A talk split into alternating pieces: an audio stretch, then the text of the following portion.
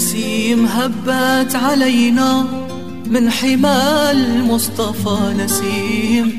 فيها الهنا فيها الدواء والشفاء نسيم. هبت علينا من حمى المصطفى نسيم.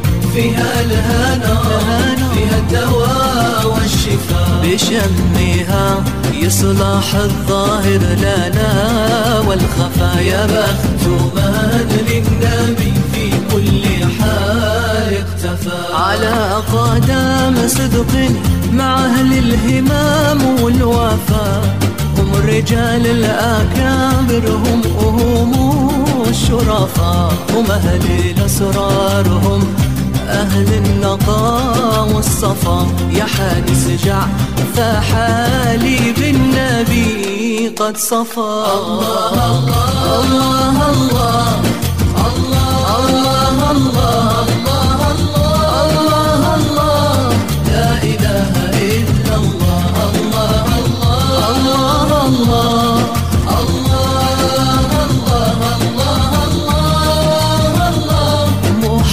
محمد رسول الله. نسيم هبت علينا من حمى المصطفى. نسيم فيها الهنا فيها الدواء والشفاء بشمها.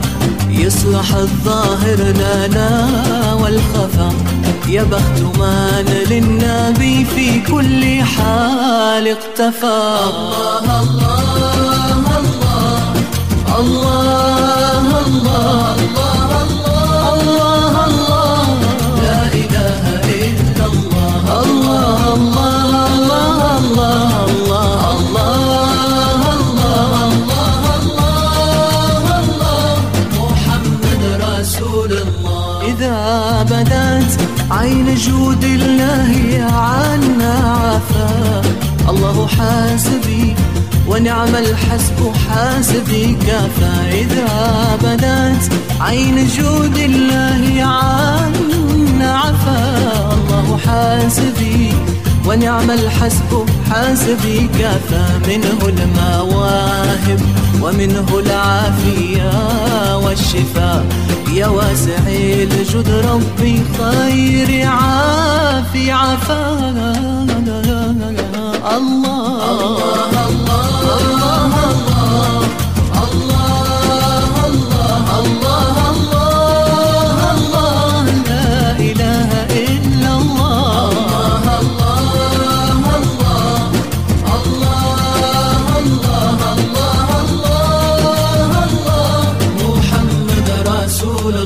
أمن علينا برفقات عبدك المصطفى.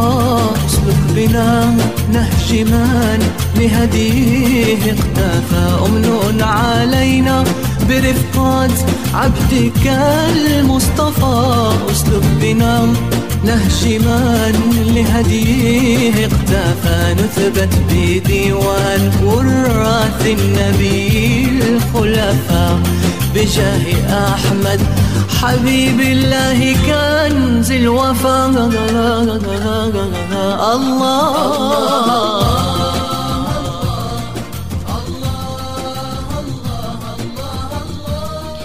Bismillahirrahmanirrahim Assalamualaikum warahmatullahi wabarakatuh Alhamdulillahirrahmanirrahim Wassalatu wassalamu ala syarafil amya wal mursalin Sayyidina Maulana Muhammadin Wa ala alihi wa sahbihi ajma'in Amma ba'du Pemirsa Al-Baca TV dan juga sahabat radioku yang dimuliakan Allah Subhanahu Wa Taala. Alhamdulillahirrahmanirrahim kita dikumpulkan oleh Allah Pada kesempatan kita bisa-bisa berkembali mengkaji bersama uh, banyak hal ya ilmu-ilmu yang akan dibagikan oleh Buya dalam acara rutin kita belajar bareng bersama Buya dan Nomi. Dan bagaimana kabar pemirsa dan juga sahabat yang dimuliakan Allah Subhanahu wa taala?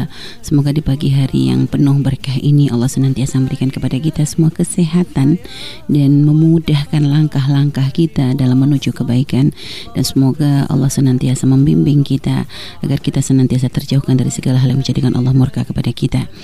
Baik pemirsa dan juga sahabat radio yang dimuliakan Allah, kita kembali akan melanjutkan kajian rutin kita di setiap hari Senin pagi yaitu dalam acara belajar bareng bersama Buya dan Umi dan kita masih berada di silsilah tentang rumah tangga.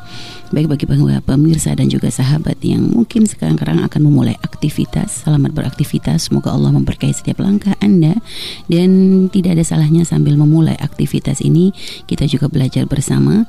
Mungkin Anda bisa uh, sambil mendengarkan dan mungkin kalau punya kesempatan untuk mencatat, Anda juga bisa mencatat ilmu-ilmu yang akan nanti Buya bagikan dalam acara kita ini. Dan alhamdulillah kita kembali akan melanjutkan kajian kita dan tema yang akan kita angkat pada kali ini adalah ego yang tinggi di saat ada perbedaan pandangan. Jadi kadang di dalam masalah rumah tangga tentu kita tidak akan bisa terlepas dari masalah. Perbedaan pandangan antara suami dan istri ini adalah suatu yang lumrah yang sering terjadi dalam rumah tangga. Akan tapi kadang di saat ada perbedaan sering kali ada ego yang muncul di hati kita. Ada rasa ingin bahwa kita, pendapat kita yang harus lebih didengar oleh pasangan kita. Ini terkadang jika tidak dikontrol, jika tidak ada kontrolnya bisa menjadi sebab uh, bahaya akan akan membahayakan kehidupan rumah tangga kita. Sehingga nanti akan muncul sesuatu di hati pasangan merasa tertekan dan sebagainya. Dan juga uh, akhirnya komunikasi nanti tidak lagi bisa berjalan dengan indah. Makanya kalau di saat di dalam rumah tangga bagaimana cara kita untuk mengontrol ego kita di saat terjadi perbedaan pandangan apa yang harus kita lakukan? Maka pada kesempatan ini kita akan belajar bersama Buya ya untuk bisa mendengarkan nasihat-nasihat dari Buya gimana cara untuk mengatasi ego di saat terjadi terjadi perbedaan pandangan. Dan gimana cara kita untuk ya tidak tidak tidak memaksakan pendapat kita walaupun kita merasa bahwa pendapat kita ini adalah yang lebih baik dari pendapat pasangan. Ini bagaimana cara kita untuk tidak memaksakannya atau mungkin bagaimana cara kita untuk agar pasangan kita menerima pendapat kita karena kita tahu ini adalah yang paling maslahat mungkin menurut kita akan tapi tanpa harus menyakiti perasaannya. Baik ini ada banyak cara dan tentu kita harus belajar bersama. Maka akan tapi sebelum itu kita akan menyapa Buya yang sudah hadir bersama Umi di studio. Assalamualaikum Buya. Waalaikumsalam warahmatullahi wabarakatuh. Gimana kabarnya Buya baik? Alhamdulillah. Masya Allah berkat doa para pemirsa dan para pendengar semua dan semoga Allah senantiasa memberikan kepada kita keberkahan amin, amin, hidup, amin, amin. kemudahan hidup di dunia untuk menuju akhirat. Amin, amin, amin. Baik Bu ya, tadi uh, yang sudah seperti Umi sampaikan di awal bahwa kita kali ini akan mengangkat tema ego yang tinggi di saat ada perbedaan pandangan Bu ya. Bagaimana cara mengatasi ego yang kadang sering muncul di hati kita uh, ketika kita punya pandangan yang berbeda dengan pasangan kita Bu ya. Maka kami persilahkan kepada Bu ya untuk memberikan penjelasannya. Baik, bismillahirrahmanirrahim. Assalamualaikum warahmatullahi wabarakatuh.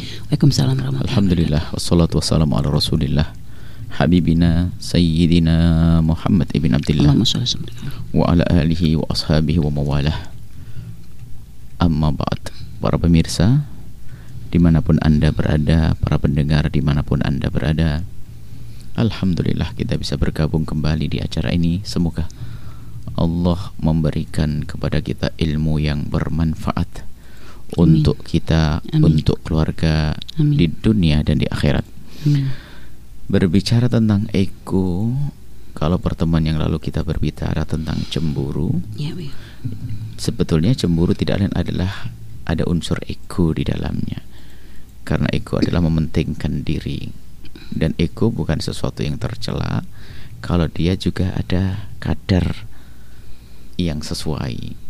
Karena ego itu adalah semua orang adalah memikirkan dirinya keakuannya tapi ego yang berlebihan itu akan menjadi sifat sombong, merugikan orang lain dan seterusnya. Jadi kalau kita bicara tentang ego dalam bahasa Arabnya anani ya, orang yang keakuannya yang selalu ditonjolkan. Nah, ego yang dicela itu adalah di saat orang mementingkan dirinya, lalu dia merugikan orang lain. Itu yang merugikan, yang tidak boleh. Tapi kalau orang memikirkan tentang dirinya sendiri, kita diajarkan ku angfusakum jaga dirimu sendiri. Wa ahlikum dan keluargamu. Akan tapi yang tidak boleh adalah di saat orang hanya mementingkan dirinya sampai dia tidak peduli dengan siapa yang ada di kiri kanannya. Ya termasuk yang dibahas adalah dengan pasangan. Ego sah. Seorang suami di saat menikah karena dia ingin uh, mencintai. Dan mencintai kan sebenarnya kan semacam ego juga. Karena apa? Uh, uh, bagaimana aku senang mendapatkan yang aku cintai kan begitu. Uh, tapi uh, di balik ini ada juga imbal balik dari sana sehingga muncullah orang yang saling mencintai. yang pada dasarnya dengan cinta itu orang merasa senang. Maka di sini pun juga ada urusan ur, syariat yang harus dimas, di, di, uh, dilibatkan. Jangan sampai urusan-urusan dalam mencari kesenangan diri itu adalah tidak uh, dengan perasaan, hanya mengutamakan ego. Lah kalau orang mengutamakan ego dalam segalanya akan akan merugikan orang lain. Ya, orang mengutamakan ego yang tidak dengan syariat akan merugikan orang lain. Uh, kejahatan-kejahatan yang terjadi itu adalah sebetulnya ego. Dia hanya mentingkan akunya sehingga kenapa dia berbohong di dalam urusan transaksi jual beli? Kenapa harus dia me berbohong dalam urusan takaran dan timbangan? Kenapa itu semuanya? Untuk mencari Kan mentingkan dirinya, akunya. Maka ini harus dipangkas. Orang mentingkan dirinya boleh, tapi tidak boleh sampai merugikan orang, orang lain. Dan agar kita mementingkan diri kita tanpa merugikan orang lain, maka harus dengan syariat Nabi Shallallahu Alaihi Wasallam. Sama urusan cemburu. Kepada dalam dalam contoh seperti apa bu yang menikah diri tapi tidak merugikan orang lain? Bu? Tidak merugikan orang lain. Contoh. Nah, contohnya. Kita itu ingin ingin ya suami istri lah. Hmm. Bisa dia ingin senang tapi dia harus berpikir pasangannya harus senang juga kan begitu. Hmm kita mentingin diri sendiri tanpa memberikan orang lain misalnya berdagang saya untuk beruntung ya kan hmm. tapi tidak boleh saya berbohong sampai orang lain rugi hmm. ya kan ya, begitu ya. baik dalam hidup seperti itu selalu ya ya cari nah, tapi, sesuatu yang membawa nah, tapi kalau orang kan ya. yang penting aku dapat mencuri ya, ya. merampok hmm. merampas dan seterusnya nah, ini jadi ego itu ada ego itu dan ada memang memang keakuan itu ada dalam diri hanya yang uh, hanya umumnya kalau disebut dengan orang egois itu sudah mengarah kepada merugikan orang, orang lain. Orang lain. Atau kadang mungkin tidak peduli dengan orang lain, baik tidak ya merugikan tapi tidak tidak mau tahu urusan uh, tidak lain. mau tahu itu nanti berimbas karena dia ya, peduli, tidak ya, menjaga ya. orangnya. Hmm. Itu akan berakibat tidak baik. Maka kepedulian yang dibangun. Maka kalau sudah orang mangkas egonya muncul satu sifat yang sangat mulia namanya ithar. Ithar, ya, ya, Memuliakan orang lain sampai urusan nyawa pun akan dikorbankan. Demi anaknya, ya kan? Demi keluarganya. Ya, demi sehingga disanjung oleh Allah. Dia melepas egonya demi kemaslahatan orang banyak. Jihad di jalan Allah kan membuang ego. Ya. dia rela mati untuk Islam untuk ini. Ya untuk nih. Tapi sebetulnya kalau kita kembalikan mereka sebenarnya hanya untuk keselamatan dia. Cuman dia punya ilmu punya punya punya pikiran jangka panjang dengan syariat makanya dia berjihad di jalan Allah lalu dia mati di medan laga sebetulnya ujungnya adalah dia membela agar dirinya selamat dan diangkat oleh Allah Subhanahu wa taala iya ya Nanti ada makom ya. Kalau sudah makom tinggi sekali, orang beribadah bukan karena dia ingin surga memang. Dia karena memang hamba Allah. Ini adalah pembahasan dunia tasawuf. Tapi kita semua pada kebanyakan orang selalu coba saja kalau kita berdoa ya untuk diriku ya. Ngalah beribadah ya biar nanti selamat. Kan gitu. Ya, Yang dipikir diriku sendiri. Maka ada komando Oh, komando besar ada ku angfusakum wa ahlikum nar. Jadi jangan sampai kau mikir dirimu sendiri, tapi di kiri kananmu ada orang yang bersamamu yang harus kau pikirkan. Nah, bersama ego lah. Ego ini kalau dikembangkan dengan syar'i, maka ini akan menjadikan uh, uh, uh, menjadikan sesuatu yang yang luar biasa. Contohnya, eh, jadi saat dia memikir dirinya hmm? agar dia selamat di dunia dan di akhirat, maka dia akan mencari sebab apa sih yang menjadikan dia selamat di dunia dan akhirat. Biarpun ujungnya adalah untuk diri, maka keluarga aku lihat ini kalau keluarga aku sampai melakukan kemungkaran saya kan yang rugi nanti. imbas juga gitu imbas ya? kepadaku makanya dia berbuat baik Hmm. Nah, ya. Sehingga dia menjaga saudara, menjaga anak-anaknya, dididik dan seterusnya. Kemudian uh, keluar tetangga dan seterusnya. Semakin berkembang, semakin berkembang. Ini adalah tingkat ikhlas yang ini tingkat ikhlas. Memang ada tingkat ikhlas lebih tinggi lagi. Ya. Kita berbuat baik karena Allah sudah selesai, bukan karena kita berharap balasan dari Allah dan sebagainya. Tapi tapi kita bicara ego hari ini Ya martabat kita tuh kebanyakan martabat masih mem mem mem mementingkan ego ini. Cuman jangan sampai keluar dari dari syariat Nabi Muhammad SAW sampai merugikan orang lain. Nah berkenaan dengan uh, suami pak laki dengan perempuan. Jika ada seorang laki-laki, hmm, suami istri mas. Kita tidak bicara suami istri dulu. Oh, suami istri ya. tiba-tiba mohon maaf. Laki-laki merayu perempuan sampai melakukan sesuatu dia mencari kesenangan untuk dirinya. Iya, iya. Untuk menuruti egonya. Tapi dia tidak sadar kalau dia telah merusak orang. Iya, iya. Ya kan? Dia tidak berpikir merugikan orang. Kenapa ada laki-laki merkosa? Mikir kemarin sama, ini, ini urusan syahwat. Tapi dalam suami istri jadi beda. Ya kan? dalam suami istri adalah beda. Tapi kalau juga tidak dijaga dalam suami istri misalnya suami menikah, laki-laki menikah dengan seorang wanita, memang dia cari kesenangan secara pribadi. Tapi ini kadang kalau tidak diperhatikan dia hanya mencari senangnya diri, tidak pernah memikirkan kesenangan pasangan. Pasangan. Dia hanya kesenangan diri dan ada orang semacam ini. Yang penting aku senang. Sudah selesai. Tidak peduli dengan istrinya senang atau tidak senang. Mohon maaf dalam urusan pribadinya selesai atau tidak selesai. Makanya Nabi pun melarang kalau ada seorang laki-laki mendatangi istri dia seperti binatang tanpa ada mukaddimah tanpa. Namanya kenapa? Ini namanya betul-betul ego yang merugikan orang lain. Tapi harus dirayu seorang istri dengan kalimat yang baik dan seterusnya terus sampai dia juga ada ada rasa hasrat dan senang sehingga di sini dia memenuhi ego tapi orang lain tidak rugi. Lebih dari itu apa? Panjang jangka panjang ada akhirat yang didapat. Nah, seperti itu. Nah tadi kalau dalam konflik pun sama, ini kan bicara konflik ya, bicara ya, tentang ya. ego, semua orang ya. mentingkan dirinya. Ya, ya. Nah, mementingkan diri, cuma ada batasan kapan orang mementingkan dirinya. Ya, ya. Nah, mementingkan dirinya sebatas mana dia harus menjaga dirinya. Bahkan lihat kalau kita tentang di dalam dalam maqasid syariah itu maqasid syariah maqasid al al maqasid syariah itu kan ada kulliyat khamas, ada hal lima yang harus kita jaga kan. Itu kan ada hubungan dengan diri ya kan? Ya, ya. Rohku, hartaku, kemuliaan ke apa eh, kehormatanku, nasabku, itu kan akalku, lima hal itu kan urusan aku, aku, aku semuanya. Ya? Ya, ya. ya kan? Urusan aku semuanya, rohku. Tapi ternyata roh boleh dibuang. Untuk apa yo? Jihad di jalan ya, Allah. Kan begitu? Nah, begitu jadi. Nah, kehormatanku. Anakku adalah kehormatanku. Tapi ternyata Nanti anaknya diberikan kepada orang dengan cara yang halal pernikahan ya kan? Mulia. Karena kehormatannya terjaga dan seterusnya. Ya, nah, baik kita bicara tentang konflik. Konflik. Bagaimana seorang kalau kita ber, dalam rumah tangga tentu ada namanya perselisihan. Tapi baginda Nabi SAW sebagai contoh pun ada sedikit perselisihan di dalam rumah tangga beliau. Tapi bagaimana kebijakan beliau dalam menyelesaikan masalah? Beliau ada permasalahan dengan Sayyidah Aisyah. Nabi Muhammad maksum tidak pernah punya dosa, tapi Siti Aisyah adalah bukan Nabi. Dan terjadi yang demikian di rumah tangga Nabi untuk apa? Untuk kita contoh. Di dalam menyelesaikan permasalahannya. Perselisihan antara baginda Nabi dengan Siti Aisyah. Sampai Nabi perlu bantuan. Nabi bisa saja menyelesaikan dengan cara beliau sendiri, ya, ya. akan tapi Nabi dihadirkan oleh Allah untuk menjadi uswatun hasanah. Ya, ya.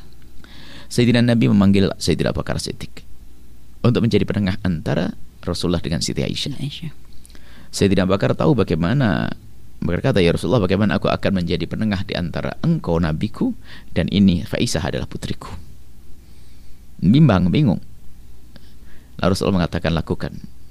Karena diperintah Nabi melakukan. Nah, bagi dan Nabi lihat berkata Aisyah, siapa yang ngomong duluan aku atau engkau? Nah, ini sudah mulai menurunkan ego. Nabi ngajarin dalam, dalam ya. berdiskusi pun langsung aku! Nah, makanya kalau dalam permasalahan itu kalau orang yang terlalu ambisi ini ego sebenarnya. Kelihatan dalam rumahnya juga begitu. Rumahnya Siti eh, Rasulullah langsung mengatakan siapa yang ngomong duluan si Aisyah? Aku atau eng engkau, engkau? Sudah turun ego. Dan Nabi tidak ada ego yang salah. Yep. setelah Nabi mengatakan begitu rupanya Siti Aisyah juga mengerti tentang ego ini. Lalu mengatakan engkau saja ya Rasulullah ngomong duluan Cuman marahnya masih muncul. Tapi jangan ngomong kecuali yang benar ya Rasulullah. Kan gitu. Wah ini. Nah, kemudian lihat Sayyidina Bakar pun juga meruntuhkan egonya juga. Biarpun itu anaknya dari darah dagingnya, di saat ngomong tidak baik dengan baginda Nabi, langsung marah. marah. Ini juga nurunkan ego. Bukan membela. Untuk anakku, anakku, anakku enggak. Langsung dikejar di mau dipukul Siti Aisyah. Nah, saat Siti Aisyah dipukul lihat. Ya, Mau dipukul oleh Sayyidina Bakar, dia lari, beliau lari. Lari itu cari pelindung. Tiba-tiba yang ia yang ia ketahui perlindung waktu itu dari manusia, bapaknya memukul, siapa lagi? Langsung tiba-tiba muter begitu langsung ber, berlindung di bawah dadanya Rasulullah Shallallahu alaihi wasallam. Lagi-lagi ini apa? Gengsi ya. Gengsi yang tidak lain adalah menjaga image hmm. dan ego tadi runtuh juga saat itu. Karena apa? Dia tahu bahasa dalam rumah tangga adalah pengayomku adalah suamiku. Suami, iya, iya. Biarpun dalam keadaan problem apa pun lihat, tiba-tiba berlindung di bawah, di bawah suami. naungan suaminya. Selesai, selesailah saat itu Siti Aisyah juga bingung loh. Kok aku padahal tadi aku lagi lagi Marahan. punya masalah. Mm-mm. Tapi kok tiba-tiba aku di bawah dadanya? Akhirnya Siti Aisyah melihat wajah Nabi. Nabi melihat wajah Siti Aisyah dan tersenyum. Dan saya tidak bakar jadi bingung ini. Eh selesai. Artinya apa? Di saat ada permasalahan itu jangan ego. Kita harus turunkan ego kita. Pentingkan pasangan kita. Pentingkan pasangan kita. Ayo. Makanya jangan jangan berlomba Anda mendatangkan hujah dulu.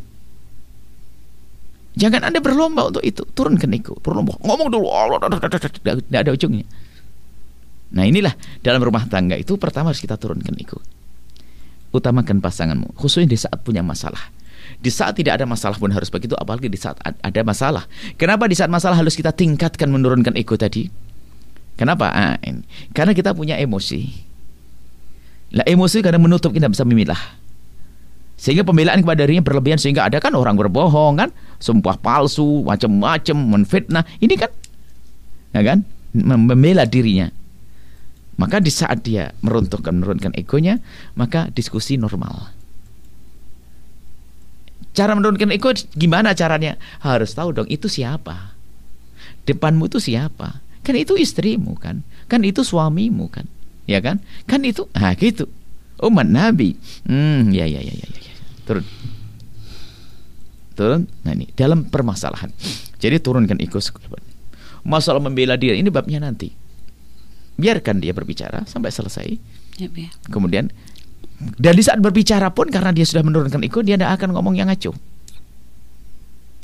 nggak akan ngaco karena ada rambu-rambunya nah, kan cuma tidak semua orang bisa seperti itu kan ya, ya. itulah yang perlu kita hadirkan orang sering dikuasai egonya jadi marah pun tiba-tiba marah tidak tahu akibat dari marah ini ternyata lebih panjang lagi permasalahannya. Yeah.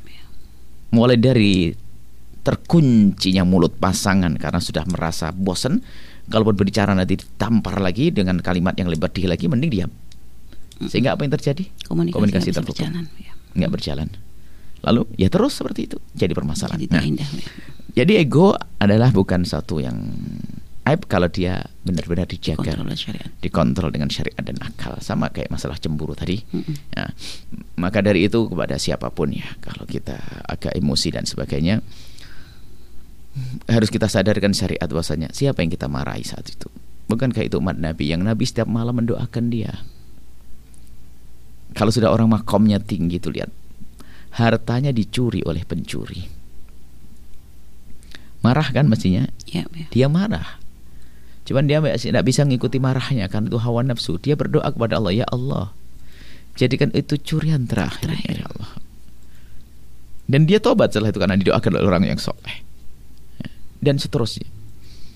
Jadi jangan sampai nah, nanti kalau memang ego ini tidak kita jaga, kalau sudah liar, itu masuk wilayah penyakit yang lainnya.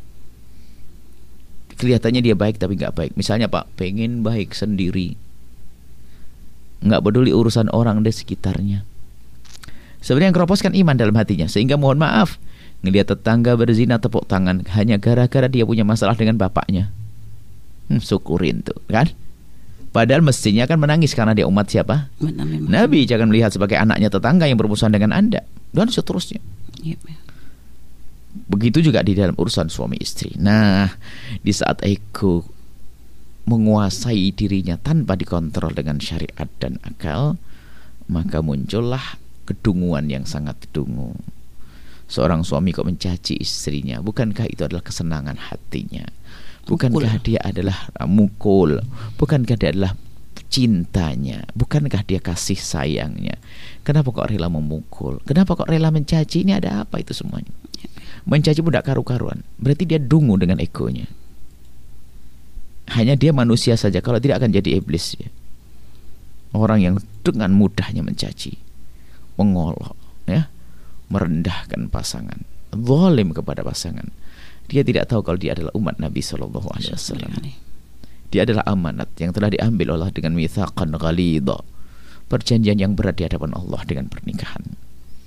Maka nggak akan melakukan kezaliman kezaliman kepada seorang seorang istri. Begitu sebaliknya seorang istri. Nah, di saat orang menyadari makna ini, maka akan terkontrol yang namanya ego liar tadi. Ya, ego yang membahayakan tadi. Kalau seandainya Bu ya merasa bahwa kebenaran itu ada di tangannya Bu ya karena memang ya mungkin subhanallah uh, anggap saja ambil contoh masalah pendidikan anak. Di saat mungkin seorang suami pengen anaknya dimasukkan begini karena ini adalah masalah untuk akhiratnya tapi istri punya keinginan berbeda. Uh, dia gimana cara untuk mempertahankan tapi dengan tidak menjadikan pasangannya tuh gak nyaman Bu ya? Nah ini bab sama gini. Dia punya gambaran atau wawasan tentang sebuah sekolah untuk anaknya mm-hmm. yang benar tapi berbeda dengan pendapat istri sang sang istri suami berbeda dengan sang istri kemudian suami ingin yang dijalankan adalah idenya dia yeah, yeah. istri berbeda apakah di saat dia mempertahankan termasuk golongan orang yang egois tadi yang salah mm-hmm. tentunya tidak di situ mm-hmm. kita harus pahamkan bahwa kepada pasangan kita bahwasanya apa yang akan kita hadirkan itu bukan untuk kepentinganku saja. Nah kan? Hmm. Itu kan dianggap egois padahal bukan egois sebetulnya. Hmm. Yang menjadi masalah kita menganggap orang tidak egois seperti egois. Iya, yeah, Sebetulnya kan sang suami tadi mementingkan bagaimana agar bapak ibunya juga selamat karena sekolah anaknya selamat kan gitu ya. Yeah, yeah. Bagaimana anaknya juga selamat. Cuman karena pandangan istri ini nggak luas. Jadi menganggap seolah-olah suaminya keras kepala. Padahal suaminya berpikir yang lebih luas lagi.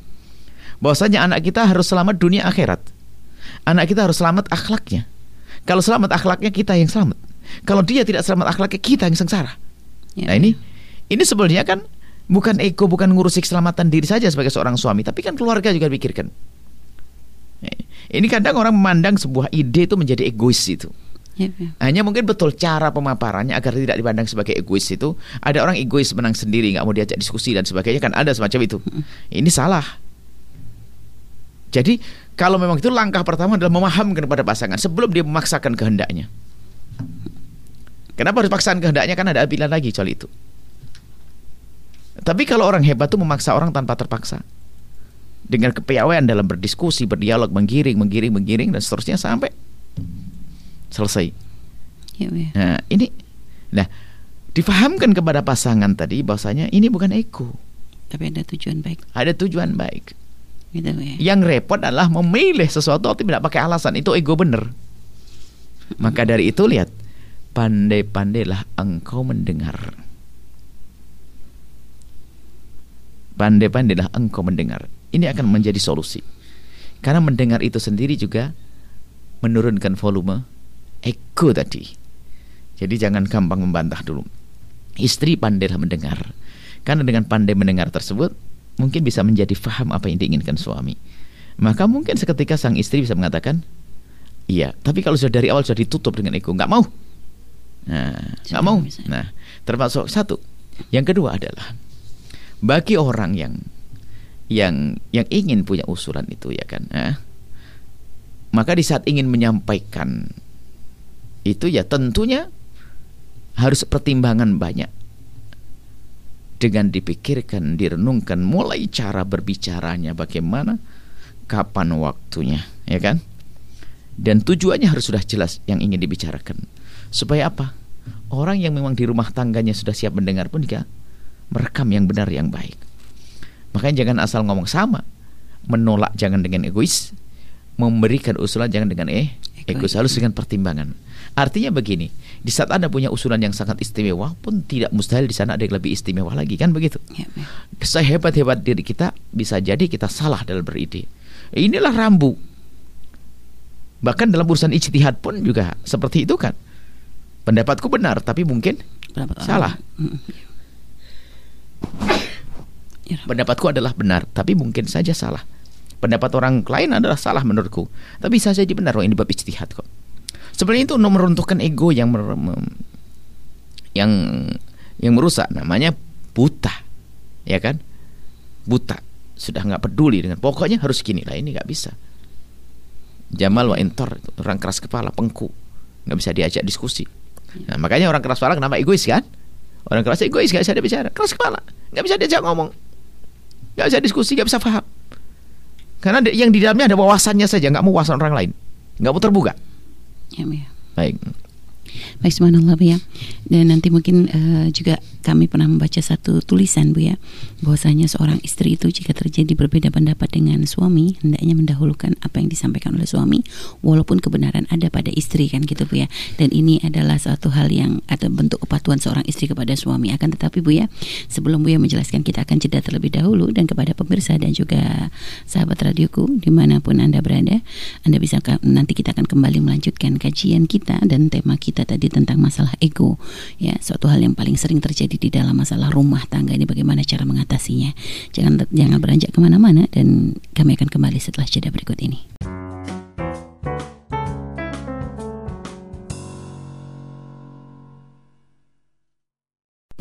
نسيم هبت علينا من حمال المصطفى نسيم فيها الهنا فيها الدواء والشفاء نسيم هبت علينا من حمى المصطفى نسيم فيها الهنا فيها الدواء والشفاء. بشمها يصلح الظاهر لنا والخفا يا بخت من للنبي في كل حال اختفى على قدام صدق مع أهل الهمام والوفا هم الرجال الأكابر هم أهوم الشرفاء هم أهل الأسرار هم أهل النقاء والصفا. يا حارس جع فحالي بالنبي قد صفى الله الله الله الله الله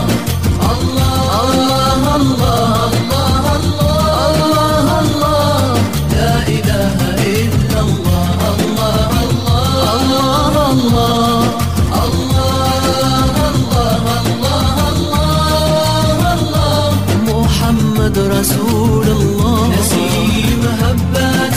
علينا من حمال المصطفى masih dipancarloskan dari Lembaga Pengembangan Dakwah Al-Baca Senang Sumber dan Anda masih bersama kami dalam acara belajar bareng bersama Buya dan Umi dan tema kita kali ini tentang masalah ego ego yang tinggi di saat ada perbedaan pandangan dan tadi Buya sudah memberikan penjelasan kepada kita semua bagaimana cara untuk mengatasinya baik Buya tadi seperti yang sudah Umi sampaikan di awal uh, apa bahwasanya kami pernah membaca suatu buku Bu ya bahwa termasuk di antara menjalin hubungan baik seorang istri kepada suami Bu ya ada boleh isyrah baina zaujain ya di antaranya adalah uh, ketika seorang istri itu Bu ya terjadi perbedaan pandangan dengan suami maka hendaknya si istri itu mengalah uh, artinya mendahulukan pendapat suami walaupun kebenaran itu ada pada dirinya Bu ya.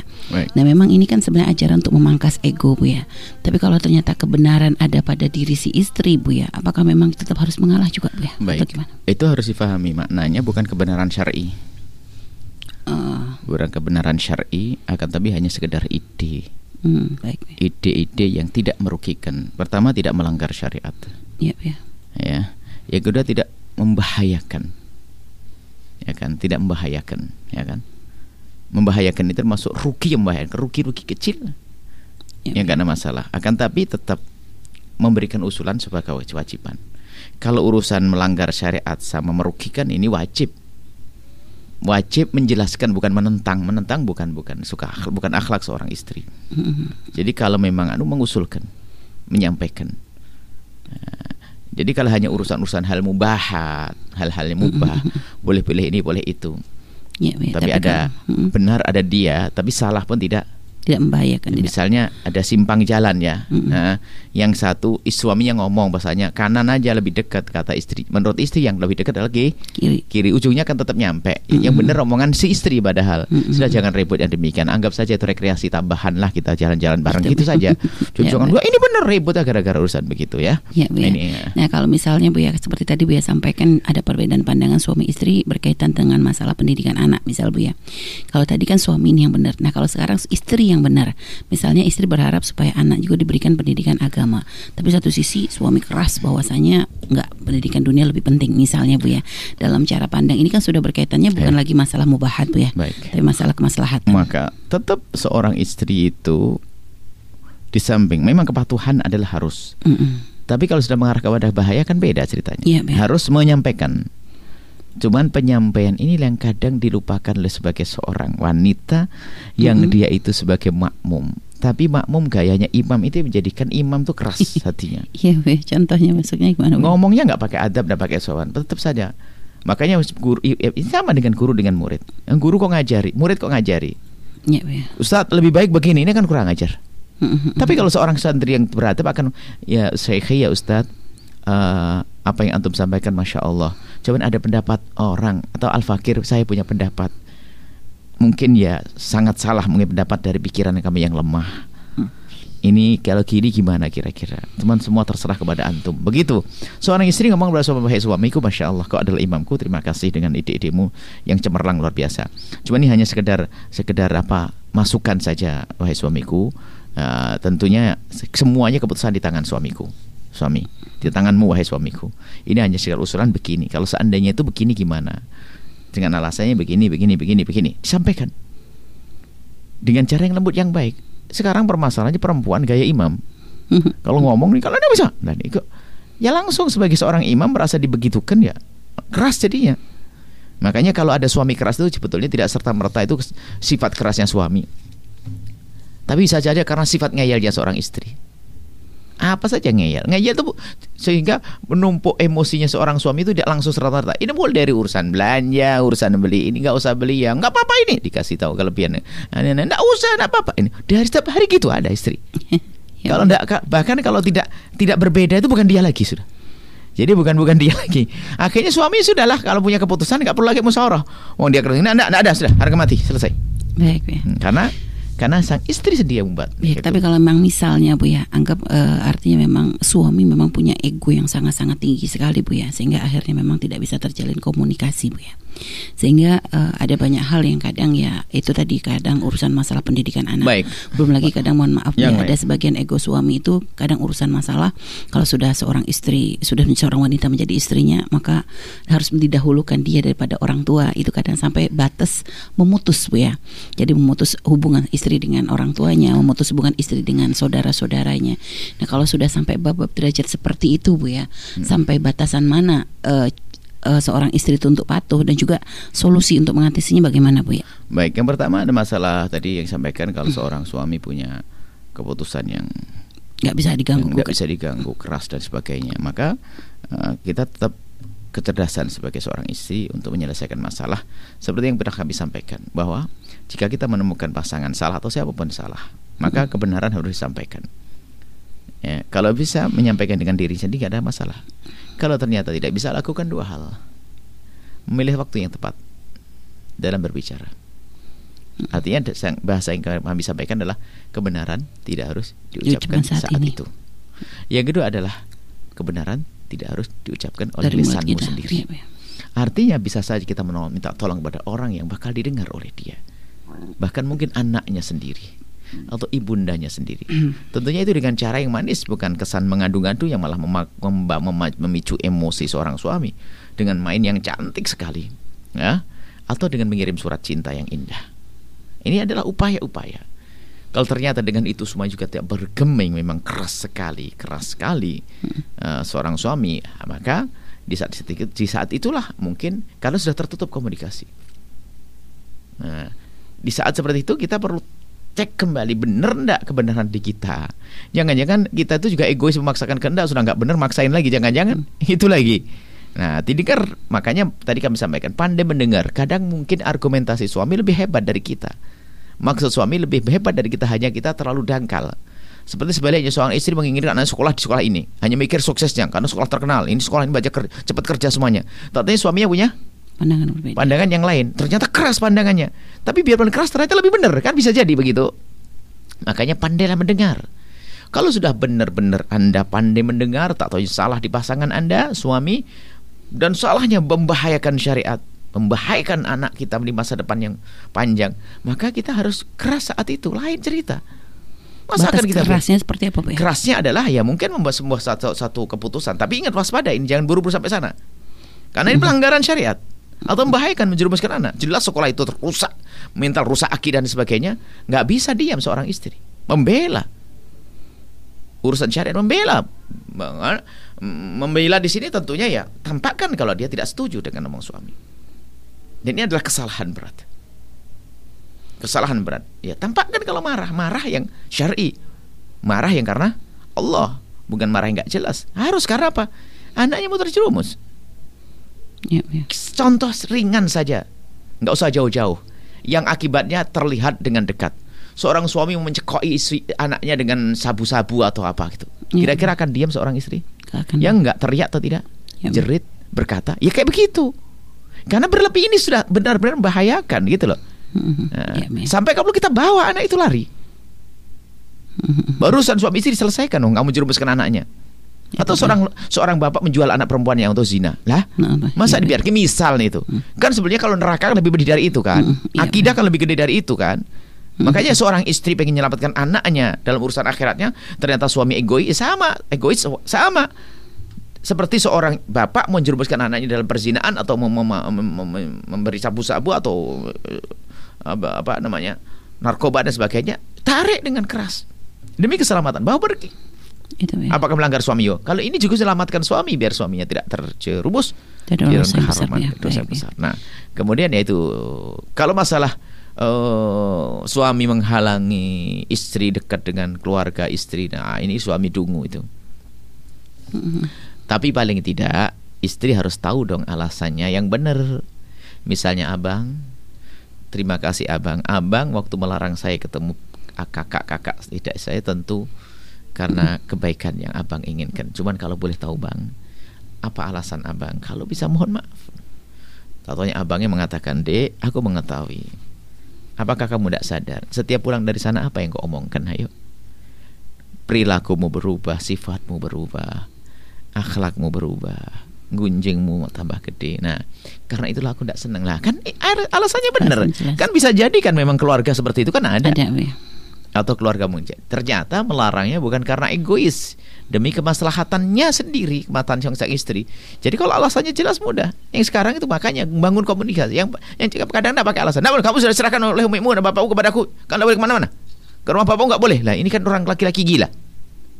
Wong istri mau sowan ibundanya sendiri kok nggak boleh istri mau suami ayahandanya sendiri gak, gak boleh. Istri mau berbuat baik dengan adik-adik yang gak boleh. Ini suami dungu. Mestinya suami yang hebat akan berkata wahai istriku ke mana pun kau pergi kau harus izin kecuali kepada bapak ibumu kau tidak usah izin. Istriku kalau memberi sedekah ke mana-mana harus ngomong Tapi kalau untuk membiayai adik-adikmu gak usah ngomong. Nah ini kan istri suami yang hebat begitu. Mementingkan pasangannya. Seperti itu. Ya, Subhanallah baik Bu terima kasih Bu atas penjelasannya dan semoga yang tadi Bu sampaikan benar-benar menjadi suatu uh, ilmu yang bermanfaat sekali untuk kita terus terutama yang uh, menjalin hubungan rumah yang, yang sudah berumah tangga ya karena artinya agar kita jangan sampai salah langkah atau mungkin sampai menyakiti pasangan kita tanpa kita sadari karena keegoan yang ada pada diri kita. Baik biasa mana sudah ada banyak sahabat yang bergabung baik melalui via WhatsApp ya ataupun uh, sudah melalui via Facebook ya. Kami undang sahabat dan juga pemirsa yang bertanya langsung kepada Buya anda bisa bergabung bersama kami di via telepon di 085 284700147 atau SMS atau WhatsApp kami di 081321461079. Baik, Buya kita akan menjawab pertanyaan sudah bergabung melalui via WhatsApp. Assalamualaikum warahmatullahi wabarakatuh. Assalamualaikum. Buya saya mau bertanya bagaimana cara meyakinkan orang tua tentang weton tibopati, Buya weton tibo pati. Awalnya orang tuaku merestui.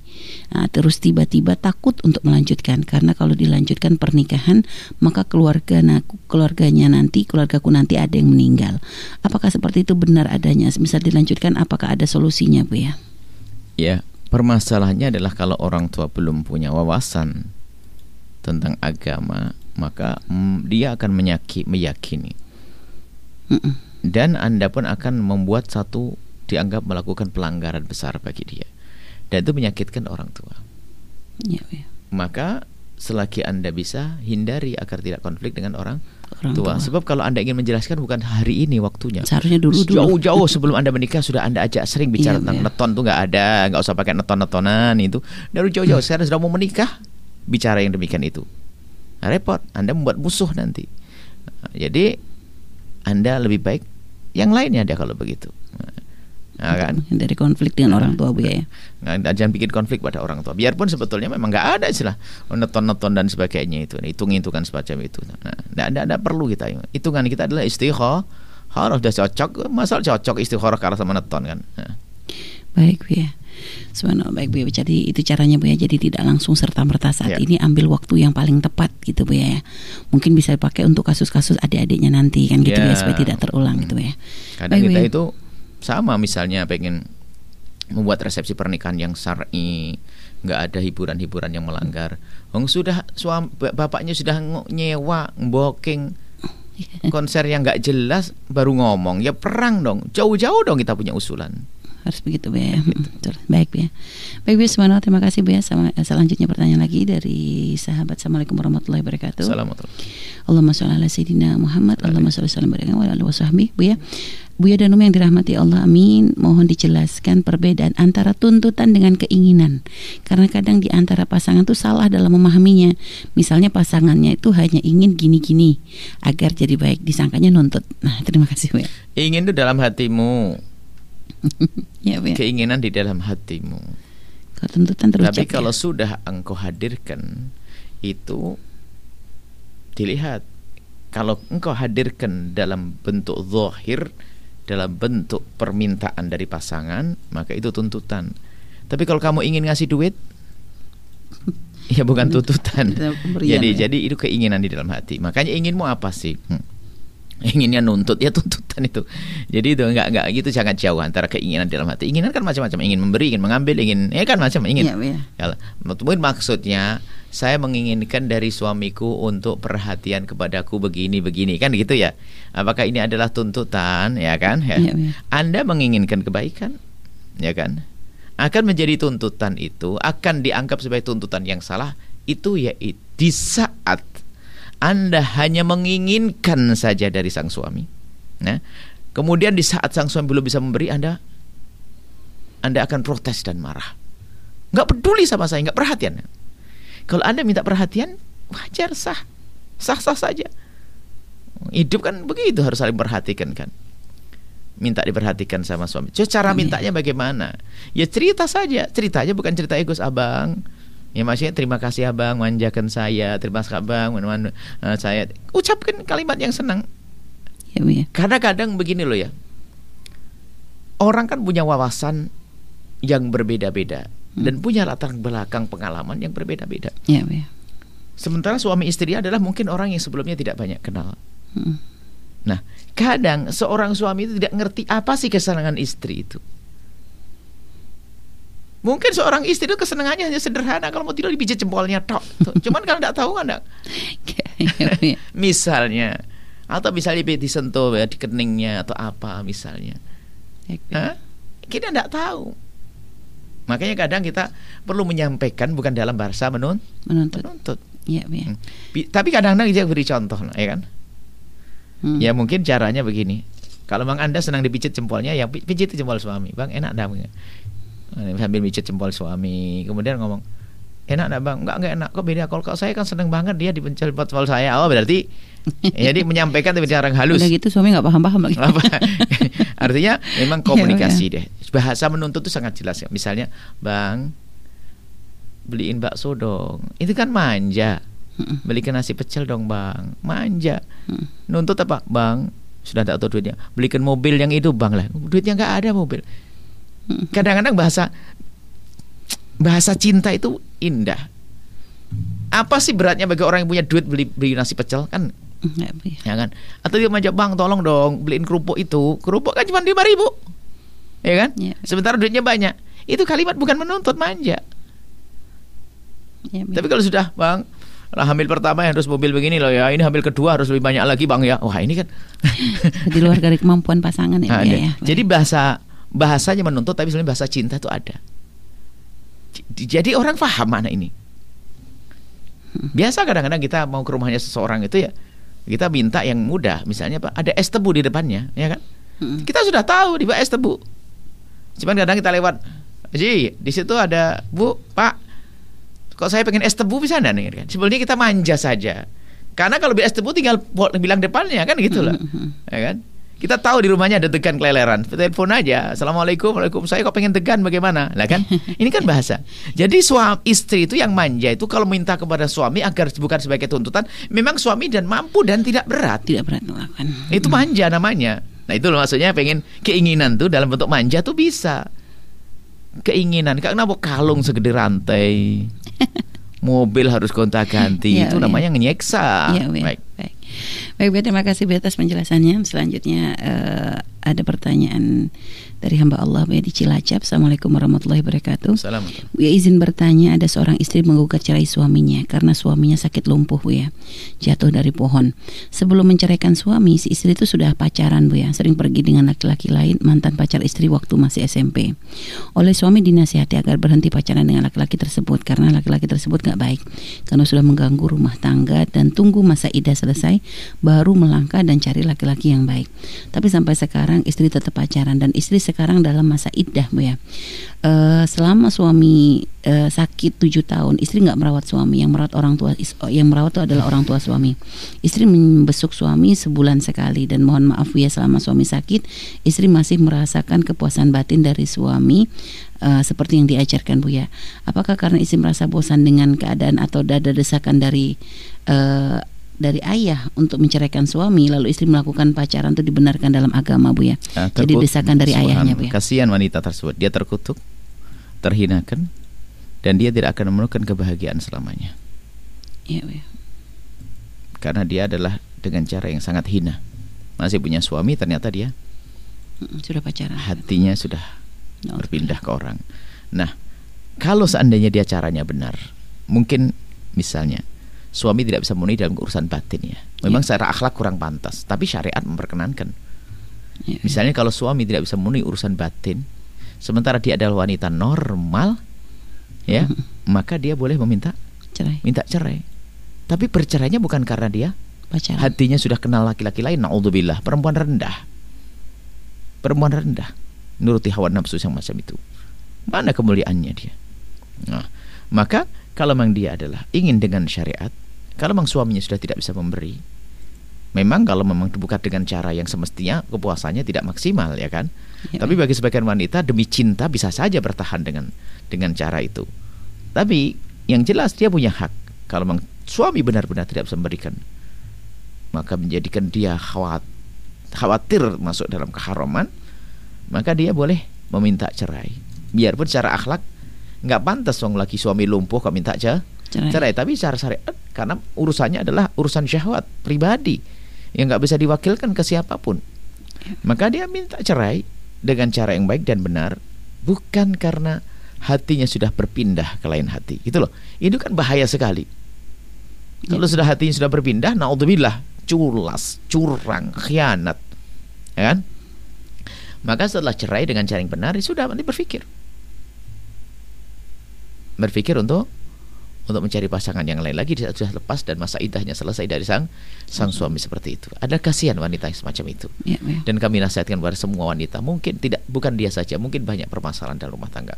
Tapi jangan sampai hati itu tiba-tiba dengan laki-laki lain. Dan itu yang menjadikan sebab proses perceraian semakin cepat. Baik, baik. Kalimat sabar hilang karena apa? Hatinya sudah sudah ke sana. Padahal kalau tidak hatinya masih utuh, mungkin saja dia bertahan dan nyaman-nyaman saja dan senang-senang saja. Bahkan mungkin di bawahnya sudah ada anak-anak. Kadang kalau sudah hatinya seperti itu nggak peduli, Ya, ya. gila sudah. Baik, Bu Subhanallah, Bu. Terima kasih Bu ya. Eh, eh, terima kasih jawabannya dan kepada pemirsa dan juga sahabat radioku, Anda bisa masih bergabung kembali bersama Bu ya untuk bertanya langsung kepada Bu ya baik melalui via telepon di 085284700147 atau di via SMS atau WhatsApp kami di 081321461079 dan tetap bersama kami karena kami akan kembali setelah jeda berikut ini.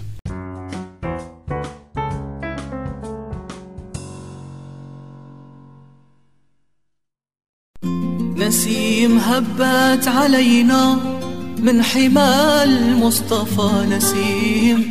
فيها الهنا فيها الدواء والشفاء نسيم. هبت علينا من حمى المصطفى نسيم. فيها الهنا فيها الدواء والشفاء. بشمها يصلح الظاهر لنا والخفا يا بخت. مهد للنبي في كل حال اختفى على أقدام صدق مع أهل الهمام والوفاء هم الرجال الأكابر هم أهم الشرفاء. هم أهل الأسرار هم أهل النقاء والصفا. يا حادث جع فحالي بالنبي قد صفى الله الله الله الله الله الله الله.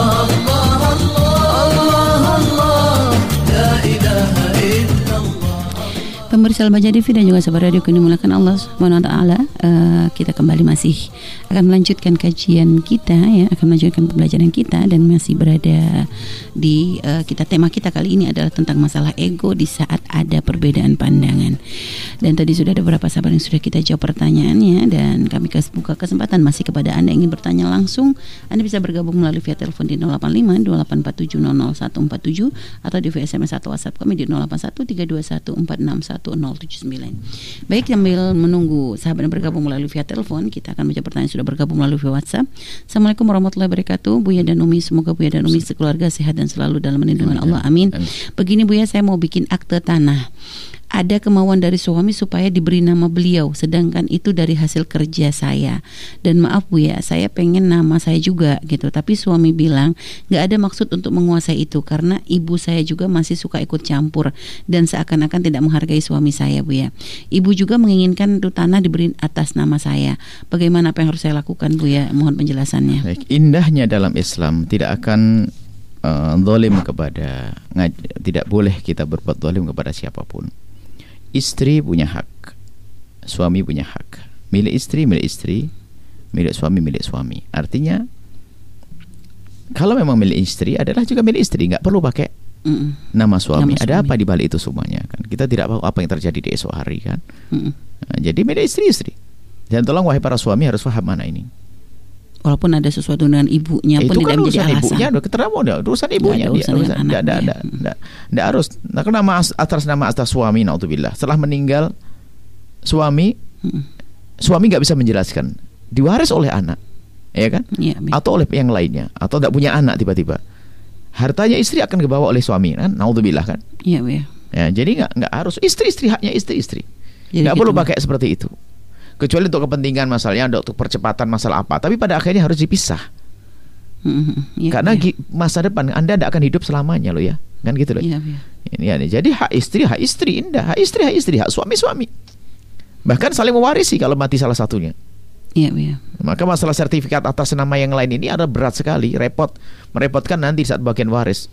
Iya, yang iya. didengar yang mana? Asli saya kita sama bapak suami, kok istri mengklaim miliknya istri dari mana? Dikatakan istri pembohong nanti, menjadi permasalahan di ke bawah nanti. Iya, iya. Baik, baik. Baik, Jadi gitu ya tetap pakai nama istri karena istri, adalah istri, milik istri. ya. istri, Baik. istri, nggak usah takut yang lain-lain. Baik, ya subhanallah. Kalaupun seistri memberikan yang lain, duitnya dia kok. Iya, Suka-suka, mau diberi ibunya, ya suka-suka. Suka-suka dia kan dia dia. kok. ya. Baik ya, subhanallah. Makasih Bu ya atas jawabannya. Dan selanjutnya eh, bagi sahabat yang ingin bergabung melalui via telepon, silakan mencoba kembali. Ya. Halo, Assalamualaikum. Halo, Assalamualaikum. Waalaikumsalam warahmatullahi wabarakatuh. Dengan siapa di mana? dengan hamba Allah di Cirebon. Hamba Allah Cirebon. Baik, silakan bersalat terlebih dahulu. Assalamualaikum ya. Waalaikumsalam warahmatullahi wabarakatuh. Salawatnya Ibu. Allahumma sholli ala sayyidina Muhammad. Allahumma sholli wa alihi wasallam. Baik, silakan langsung bertanya kepada Bu ya. Halo. Ya, ya. Ya, silakan. Hmm, silakan langsung. Silakan Ibu. Ya, silakan Ya. jelas suaranya. Sudah kami terima di sini, Ini silakan. Umi. Mm-mm, ya. Buya, Iya, silakan. tanya. Mm-mm, silakan. Halo. Iya, iya, ah, sudah ya, Ibu. kedengaran Iya. suaranya. Silakan Silakan. Ibu langsung bertanya. Nggak jelas suaranya. Iya, kami Iya, jelas. kami Ibu. sangat Ibu, jelas sekali. Ibu langsung bertanya, nanti akan kami ah, kami sudah suara Ibu sudah jelas di sini. Halo. Ya. Iya. Halo. Iya, Ibu. Iya, baik, Ibu. Sudah dengar? Kami dengar. Halo. Iya, kami sangat dengar. Baik, Headset. Ibu mungkin yang kurang anu ya. Ah, baik. Hmm, baik, yang lain mungkin. Baik ya, karena subhanallah tidak jelas ya, uh, mungkin tidak ditangkap dengan baik. Baik, mungkin yang ingin bertanya nanti asalkan sudah kami tangkap dengan baik silahkan langsung bertanya kepada Buya ya, baik yang ingin bergabung melalui via telepon. Baik kita jawab pertanyaan dulu Bu ya dari sahabat yang sudah bergabung melalui via WhatsApp. Assalamualaikum warahmatullahi wabarakatuh. Uh, Buya yang dimuliakan Allah, amin. Allahumma sholli ala sayyidina Muhammad wa ala ali sayyidina Muhammad. Allahumma sholli wa ala alihi Buya saya mau bertanya, adik saya kekeh pengen mesantren sementara ibu belum punya biaya. Akhirnya saya izin sama istri pakai dulu dari tabungan kita berdua. Istri mengizinkan, tapi setelahnya istri mayun manyun terus berhari-hari bu ya. Setelah saya berangkat lagi ke Jakarta, saya putuskan uang bekal saya kirim lagi ke istri untuk gantiin uang yang kemarin saya pakai buat mesantrenkan adik. Apakah saya berdosa terlalu memaksakan diri mesantrenkan adik saya bu ya? Baik, Anda punya niat baik ingin menyelamatkan adik Anda. Insya Allah Allah menyelamatkan Anda dan keturunan amin, Anda. Dan amin, memang amin. hati seorang beriman harus seperti Anda. Ya, ya kemudian suatu kebaikan ternyata anda bisa kerjasama dengan sang istri istri istri bantu cuman kok akhirnya kok manyun terus itu yeah, kayaknya yeah. nah ini yang jadi masalah sebaiknya tidak seperti itu kalau sudah untuk kebaikan sebagai istri yang soleha mestinya bangga Wong itu untuk itu untuk adiknya siapa Wong adiknya suami kok ya. Kalau masalah kecuali memang di dalam rumah ada kekurangan, ya kan? Mungkin menjadi agak bukan manyun juga, hanya didiskusikan. Ya, ya. Dong, manyun bukan cara yang baik perempuan cerdas nggak akan manyun-manyun, nggak akan tambah cantik Anda kalau manyun. Yeah, yeah. Saya percaya. Yang cantik pun kalau manyun nggak cantik kok, balik ini. Artinya jangan yeah, dengan yeah. cara protes semacam itu. Kemudian seorang suami menyesal, lalu ingin membayar itu pun dengan amarah. Sebetulnya itu mengurangi cinta pada akhirnya. Hei para istri yang soleha, dengar kalimat ini. Ya, Sebetulnya sang suami menjadi tidak tidak nyaman. Akhirnya dengan istri seperti hitung-hitungan banget. Ya, Begitu ya. aja dipakai adik saya pun juga pinjam dan kasusnya darurat. Adik saya memerlukannya. Lah kok istri saya nggak peduli banget? Itu sebenarnya terpangkas cinta nanti pada akhirnya. Sehingga hubungan hanya bukan ah gitu saja deh. Naudzubillah. Anda istri yang cerdas deh. Kemudian ya, ya. kami ingin serukan dari mimbar ini. Jangan sampai ada nggak bisa nggak bisa mondok hanya karena tidak punya uang. Kalau memang Anda di mana pun Anda mendengar suara ini, kalau ternyata ada orang yang pengen mondok, kok mereka tidak punya bekal, tidak tidak mampu dan benar-benar tidak mampu, Anda bisa ya, sampaikan kepada kami dan akan diselesaikan. Dengan selesaikan. Tentunya akan patuh akan kita letakkan di mana. Kalau hanya kasus yang ingin mondok, ya, kita atur seperti apa. Insya Allah kita dan kawan-kawan akan bisa menyelesaikan permasalahan orang yang tidak mampu, tapi dia ingin mondok. Sebab yang mahal apa? keinginannya itu, itu. Ya, ya, ya. Jadi nggak boleh asal-asalan ya. Jadi jangan walaupun memang niat baik pun harus dilihat, dilihat. kondisinya. Tidak boleh memaksakan di luar dari kemampuan hmm, ya. Tapi kalau ada punya permasalahan keluarga anda, Insya Allah kita bersama-sama bisa menyelesaikan. Jangan sampai ada ingin berbuat baik, ada orang yang kenal agama tapi tidak, tidak. tercapai hanya karena urusan uang. Uang, iya, Jadi iya. nggak iya. ada kalimat nggak mampu setelah hari ini, Insya Allah. Baik, kita akan diskusi dengan ya. yang lainnya. Baik, baik, terima kasih Bu atas jawabannya. Selanjutnya kita angkat pertanyaan uh, Ibu yang sudah bergabung. Halo, assalamualaikum. Iya, silakan. Halo, assalamualaikum. Halo, assalamualaikum. Assalamualaikum. Halo, assalamualaikum. Waalaikumsalam warahmatullahi wabarakatuh. Ini siapa ini? Assalamualaikum warahmatullahi wabarakatuh. Uh, hamba Allah Ibu ya di Sinang Laut. Ya, hamba Allah Sinang silahkan. Kita bersolat uh, terlebih dahulu Ibu. Allahumma sholli ala sayyidina Muhammad wa ala sayyidina Muhammad. Ya selalu sehat sama Umi. Amin amin amin amin. Bu ya gini gini bertanya.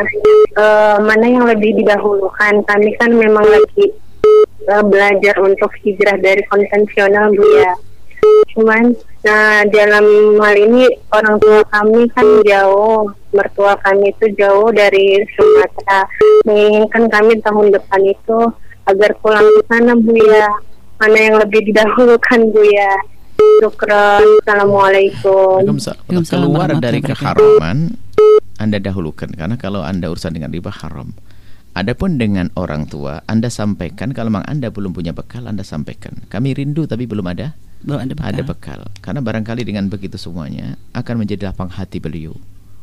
Tapi jangan diam-diam sebutkan alasannya tanpa merengek dan Anda tidak perlu minta-minta kepada beliau. Sampaikan. Ibu, sangat kami ingin untuk bisa datang ke sana. Akan tapi kami ingin menyelesaikan urusan haram saya ini. Seperti itu. Jadi perlu berterus terang. Karena bisa saja nanti dengan begitu. Jadi syiar juga kak. Ya, syiar. Ya. Ada maksud kenapa seperti itu kan gitu. Siar siar. Memberi contoh kepada yang lain. Ya Bu ya, hmm. subhanallah. Baik seperti itu Bu ya. Jadi didahulukan lepas dulu dari yang haram Bu ya. Hmm. Baik, silakan yang bertanya melalui via telepon silakan kami buka kesempatan. Halo, Assalamualaikum. Halo, Assalamualaikum. Halo, Assalamualaikum. Ya. Waalaikumsalam warahmatullahi wabarakatuh. Dengan siapa di mana? Mungkin bisa menjawab terlebih dahulu dari radio atau mungkin volume radionya dikecilkan. Assalamualaikum.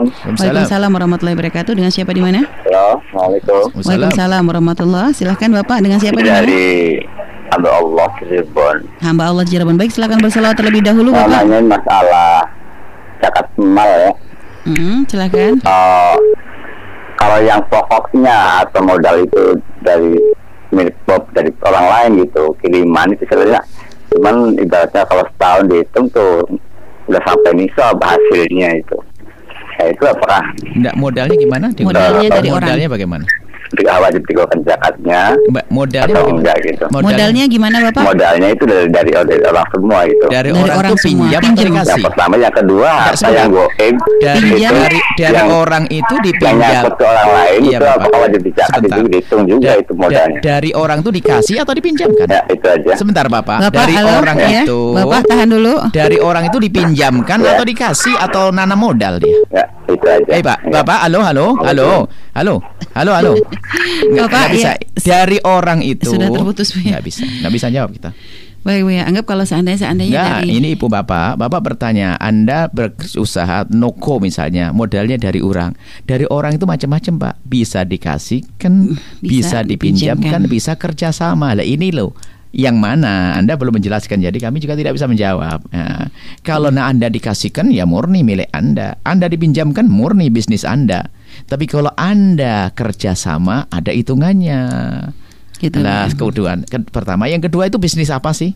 Tidak semua bisnis, tidak semua usaha nanti harus keluar zakat atau zakatnya sama. Pertanian beda dengan zakat pertokohan kan begitu, ya kan? Dengan perdagangan beda. Jadi zak apa yang anda anda anda kerjakan saat ini apa, ya kan? Gitu kita tidak tahu usaha anda apa. Jadi mohon ke depan kalau bertanya ya paling tidak kita punya gambaran lah. Sekarang anda usaha apa? Saya pengen tanya tadi insya Allah. Jadi kalau usahanya pertanian sama zakat pertanian, murni zakat pertanian, cuman caranya adalah jika harta modal itu pinjaman dari orang lain maka pinjaman itu milik Anda kok. Anda wajib bayar utangnya saja nggak ada yang lain-lainnya. Atau dia pemberian dari orang lain murni harta Anda dan Anda bayar zakat murni Anda yang bayar. Kalau memang kalau memang harta itu wajib zakati. Tapi kalau orang kerja sama dengan Anda ini beda. Seperti dibagi untung maka zakatnya pun juga harus kena dia. Baik. tinggal kemudian yang kedua usaha anda apa? Kalau pertokonan ya ada ada apa namanya? Ada zakatnya pertanian juga ada zakatnya. Sekarang apa sih anda ini? Kemudian setelah itu bicara nisab. Nisabnya zakat dengan nisab toko zakat pertanian dengan zakat toko beda. Nah, nah, kalau zakat pertanian ada sendiri kalau zakat toko juga ada sendiri. Baik, seperti baik. itu pak ya. Semoga intinya yang yang kami senangkan adalah dengan pertanyaan orang rindu untuk melakukan kewajiban, Kebaikan, kewajiban, dengan pertanyaannya tadi Baik, rindu ya. untuk melakukan ada pertanyaan lagi tadi kayaknya enggak Eh, pertanyaan yang kedua. kedua. tidak terdengar karena memang tadi kita ah, ah. bertanya yang belum ada respon yang ah, baik. baik baik Baik, terima kasih Bu ya. Terima kasih. Eh, mohon maaf kepada Bapak tadi ya karena memang tadi pertanyaannya belum jelas dan ketika Bu ya bertanya tidak direspon sehingga mohon maaf kami belum bisa secara sempurna mungkin untuk menjawab apa yang Bapak tanyakan. Baik Bu ya, selanjutnya pertanyaan terakhir yang sudah bergabung melalui via- WhatsApp ya. Assalamualaikum warahmatullahi wabarakatuh. Waalaikumsalam. Dari hamba Allah di Indramayu Bu ya. Semoga Bu ya tetap sehat dan dalam ketaatan dan terus membimbing kami. Amin. Maaf mau bertanya Bu ya seperti yang jadi booming lagi eh, kontroversi film The Santri bahwa isinya tidak mencerminkan kehidupan santri. Tapi Bu ya dalam kenyataannya juga ada pesantren yang dekat dengan rumah kami yang memberikan muatan maksiat di lingkungan pesantren. Dan ironinya pesantren tersebut menyematkan organisasi besar ternama di Indonesia. Dan saya melihat sendiri acara dangdutan di pesantren saat hadir di acara resepsi nikahan di situ Bu ya yang jadi pertanyaan pandangan apa dan apa yang harus saya lakukan eh, sementara pesantren itu ada di tempat tinggal Ya kami bu ya mohon bantuan dan naro. Kita tidak bisa berbicara lebih eh, bebas dalam hal semacam ini. Kita punya urusan pribadi. Saya tidak perlu ngomongin di sana. Saya punya urusan dosa pribadi. Mungkin kita kurang tegas selama ini dalam menyampaikan sehingga tidak sampai ke telinga-telinga mereka. Atau mungkin kita tidak pernah duduk sendiri dengan ustadz tersebut sehingga di pondoknya masih ada pelanggaran. Sudahlah, mari kita istighfar. Yang jelas itu adalah salah kita istighfar untuk diri kita sendiri. Astagfirullahaladzim, astagfirullahaladzim. Enggak semestinya pesantren semacam itu. Kemudian setelah istighfar kita perlu insaf deh semuanya. Kita punya Allah ya. Para pengurus pesantren dan sebagainya. Jangan mendukung kemaksiatan. Kalau memang di pondok salah ya tinggal diakui saja. mohon maaf, sayang kami terbuka kepada siapa pun. Al-Bahjah adalah pondok pesantren. Jika ada kekurangannya, alangkah indahnya jika Anda mengingatkan kami, ya kan? Alangkah indahnya agar semakin baik. Jadi kami himbau kepada siapa pun harus terbuka dengan kritik. Kalau memang itu pelanggaran syariat, kenapa kok tidak kita pinggirkan? Kemudian ketiga, di saat kita melihat pesantren semacam ini, ya itu kita harus sedih. Anda harus sedih terlebih dahulu. Pertama sedih karena itu atas nama pesantren, membawa organisasi besar misalnya, atas nama Islam kan. Tapi ternyata di dalamnya jauh dari Islam. Kita harus sedih. Setelah sedih apa nggak cukup? Anda jauhkan diri Anda dari tempat-tempat tersebut. Karena Anda takut mengagungkan syiar yang tidak baik. Biarpun labelnya pesantren. Anda jauhkan, Anda tidak perlu. Anda tidak perlu membantu karena apa? Dia menjadi tidak baik. Biarpun namanya pesan pesantren. Itu dulu nggak perlu kita caci maki dan Allah Allah sudah. Anda diam-diam anda menghindar, Anda tidak berurusan dengan dia, Anda kurangi bantuan Anda, cari bantuan kiri kanan Anda, bahkan madrasah madrasah diniyah yang sangat terhormat itu saja. Sebab gini, jika sebuah ketidakbaikan dilakukan oleh orang yang tidak baik itu menjadi biasa, orang sudah tahu yang melakukan tidak baik. Tapi kalau ke, ke, sudah ketidakbaikan masuk tempat-tempat yang mulia, itu dipandang oleh orang luar dipikir itu sebuah kebaikan sehingga mudah ditiru. Nauzubillah. Masya Allah. Jadi jadi yang yang yang yang mengerikan adalah justru jadi tulau dan yang jelek bagi yang lainnya. Jadi kalau masuk neraka orang itu ya masuk neraka ya jangan ngajak-ngajak. Oh, kalau sudah nggak bisa benar paling enggak. Yang repot kan orang sudah nggak benar menge mengajak, orang mengajak lain. yang lainnya. Maka anda kalau sudah tahu ketidakbenaran, menjauh ya. Anda menjauh. Kecuali anda sudah punya kekuatan anda sebagai seorang penguasa yang bisa menghentikan itu semuanya. Kalau tidak, anda pun ngomong Anda akan Anda selamat diri Anda sendiri. Anda mau ngomong pun Anda dibilang Anda itu siapa sih? Orang sombong itu kan selalu banyak berhujah. Ada orang lebih hebat dari kamu saja melakukan nah ini. Bukan Nabi lagi hujahnya, bukan kemuliaan lagi hujahnya, tapi hawa nafsu. Baik. Dan hadir acara nikahan pun kalau ada acara-acara seperti itu nggak wajib Harus hadir, ya? Tidak wajib hadir, tidak iya, wajib ya, hadir sebagai sebagai protes protes untuk memuliakan mereka. Baik ya. Nah, Baik, Subhanallah Bu, terima kasih atas pertanyaan-pertanyaan sudah uh, yang Bu jawab ya dari apa yang sudah disampaikan oleh uh, sahabat dan juga pemirsa. Dan subhanallah ada masih banyak pertanyaan belum dijawab tapi akan, akan tetapi dikarenakan waktu maka sudah harus diakhiri Bu ya. Maka dipersilakan untuk berikan kesimpulan dan juga doa Bu ya. Kesimpulannya adalah bagaimana kita itu membangun komunikasi yang baik. Dan komunikasi yang baik adalah di saat kita bisa menurunkan volume ego kita sehingga akan muncul satu sifat mulia mengutamakan yang lain dalam berdiskusi dalam menyelesaikan masalah. Ya, maka di saat itulah akan terbangun satu komunikasi yang indah cantik dan komunikasi yang indah akan menyuburkan cinta yang selama ini dibangun. Begitu sebaliknya komunikasi yang tidak seimbang nggak seiring nggak senada ya, maka itu akan memangkas cinta. Dan di saat cinta itu terpangkas maka menjalani hidup akan berat sekali Baik. Dan semoga Allah menjadikan kita amin. hamba yang saling mencintai karena amin, Allah dijauhkan amin, dari fitnah. Amin, amin, dan Allah menjauhkan kita dari sifat sombong, amin, amin, ego yang tidak benar. Amin, amin, Panjang umur semuanya sehat afiat husnul khatimah. Al-Fatihah. Bismillahirrahmanirrahim.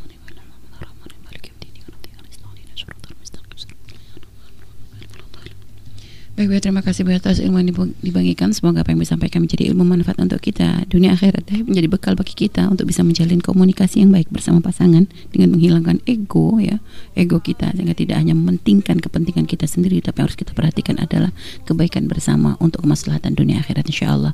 Baik, mohon maaf atas segala kekurangan dan mohon maaf jika masih banyak pertanyaan dari sahabat yang belum bisa kami jawab baik melalui via WhatsApp, Facebook dan juga melalui via telepon ya. Semoga Allah memberikan kesempatan untuk kita belajar bersama di kesempatan yang akan datang insya Allah dan mohon doanya selalu maka kita tutup dengan doa penutup majlis. Subhanakallahumma bihamdika asyhadu an la ilaha illa anta astaghfiruka wa atubu ilaik. Wassalamualaikum warahmatullahi wabarakatuh. Waalaikumsalam warahmatullahi wabarakatuh